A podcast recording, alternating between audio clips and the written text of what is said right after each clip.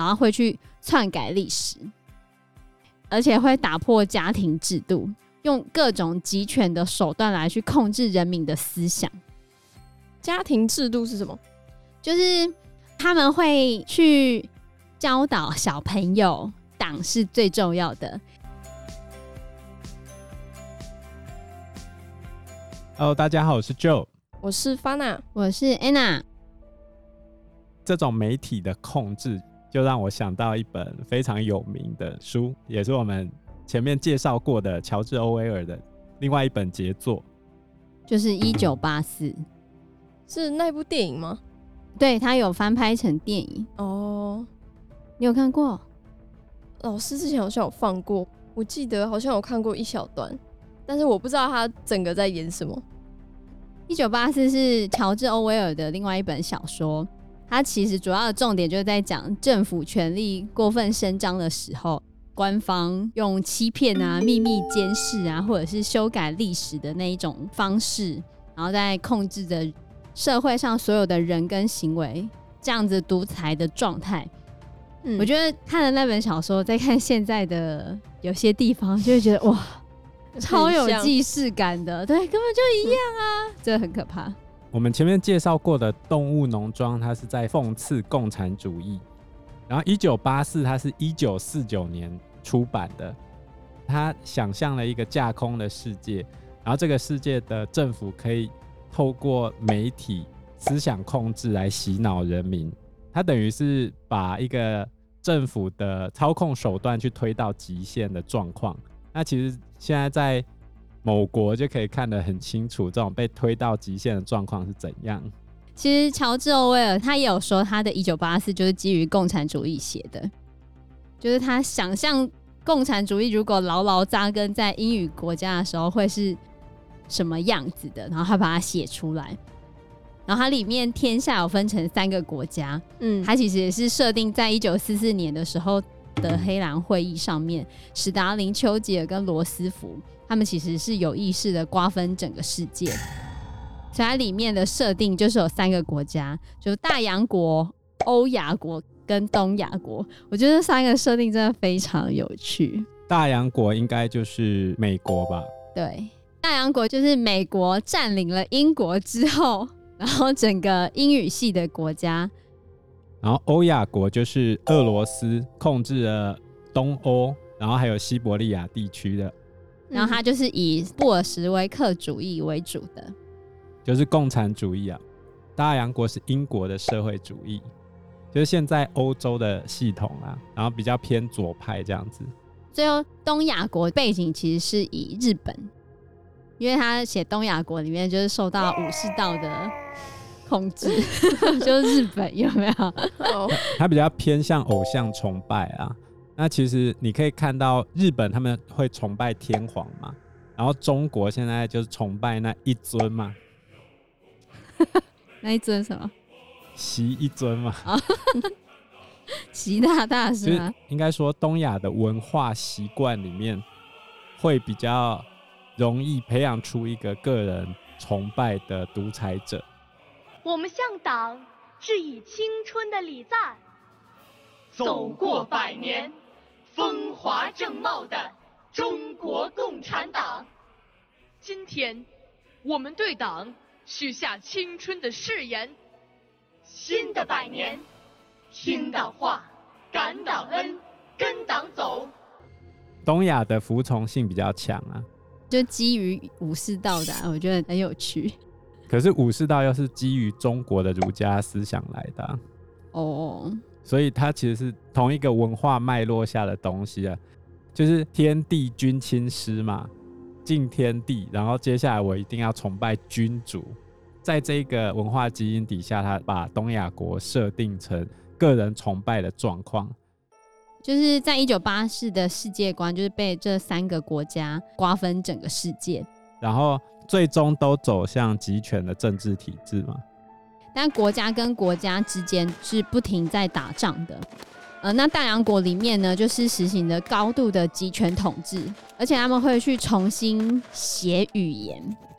举例来说，里面是没有“自由”这个字的，因为人民不知道什么是自由。他会去重新书写一个语言。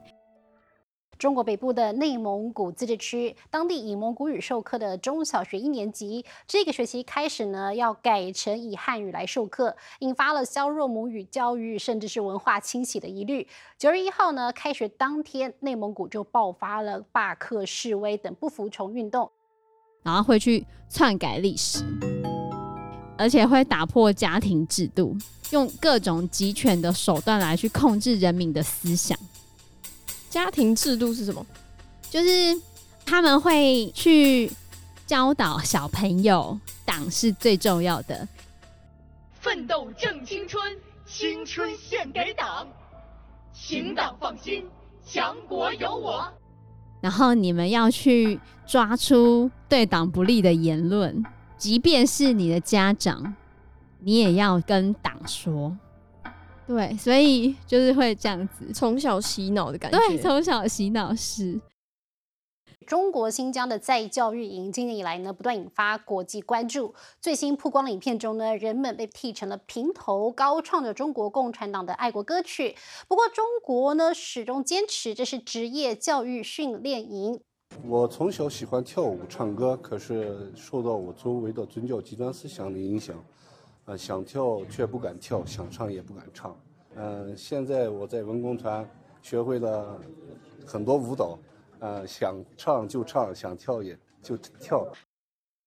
像最近《钢之炼金术师》的作者黄传宏，他十年前曾经画过一格漫画，他就是画毛泽东的样子，然后讽刺毛泽东。十年前的那一页啊，被翻出来之后，就说要抵制他。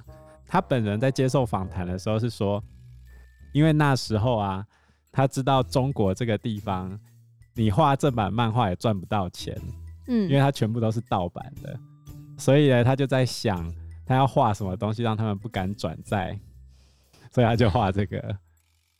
然后现在就被说他辱华，辱华那么久以前的事情呢？啊，小粉红还没有在管你久不久，你就是辱华，你连对。台独言论，或者是对港独言论，或者对新疆人权问题按赞哦，只按赞这样是不行的哦。你迟早要辱华的，何不现在就辱华呢？嗯，好夸张哦。对啊，可是我觉得《一九八四》里面写的很多也很夸张。你看，这是他一九四九年写的，但是他设定的背景就是二次世界大战后嘛。他故事背景里面是有一个电幕。那个电幕指的就是双面电视，就是每一个家庭里面都会有一个双面电视，可以去监视着每一个人，所以你就是活在政府的监视底下。然后他们会维持对领袖的个人崇拜，他们的领袖叫做老大哥，在小说里面就会很多老大哥的样貌啊，或者是老大哥的雕像，或者是他的。就是海报之类的，老大哥正看着你。北韩日前揭幕的一场摄影展，照片主角全部都是最高领导人金正恩，内容是他出席各种场合的照片，极尽歌功颂德。大批北韩官员跟民众，当地时间十一号聚集在平壤的人民文化宫，为的是参加这场摄影展的开幕式。照片中重复出现的身影很熟悉。这场主题为民献身的不朽足迹的展览，取材主角就是北韩最高领导人金正恩。那这样还有人敢反叛之类的吗？哦，就是主角啊，真的吗？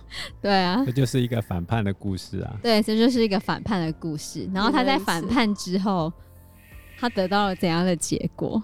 我觉得蛮可怕的。一九八四可以说是一个政治的恐怖预言小说。看完的时候就觉得，嗯，他是非常不留情面的。对，你会觉得好像没有未来，很写实吗？不是很写实，就是你会觉得你生活在那样的情境中，你要怎么反抗？你好像怎么反抗都没有办法找到出口。那在大洋国，它里面其实有分三层的社会阶级。大洋国里面只有一个政党，那个政党叫做英国社会主义党。英社党，对，简称英社党。他们有一个最上层的阶级，就是他们的核心党员，也是他们的领导精英，大概只占了两 percent 左右。那英社党的领导者就是老大哥，然后第二层呢，就是外围党员，算是中等阶级，大约占了百分之十三左右的人，剩下都是无产阶级，就是没有受过教育的无产阶级。他们分成这三个。那核心党员其实就过得还蛮爽的，他们有自己的住宅啊，跟自己的公寓啊，然后里面有丰富的食品。可是其实无产阶级是没有什么食品的。从它的设计，你就可以知道它。就是在架构一个欧洲被共产党彻底渗透之后的状况，然后整个政党就是像一个寡头政党，少数人掌握了大多数的权力。在《动物农庄》里面有一句名言：“所有人都是平等的，但有些人比其他人更平等。”但是在一九八四里面就是不平等的，因为。他们算是少数的精英，领导着一群没有受教育的无产阶级。那那些人为什么没有受教育？实际上，就是他们能够接收到的都是政府给予他们的。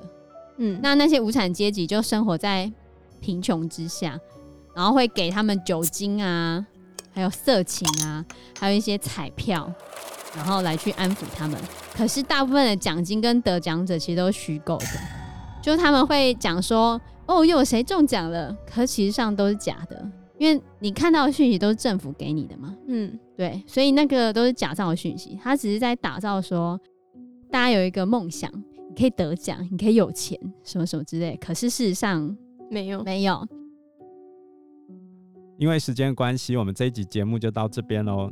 谢谢大家，谢谢大家，谢谢大家，拜拜，拜拜，拜拜。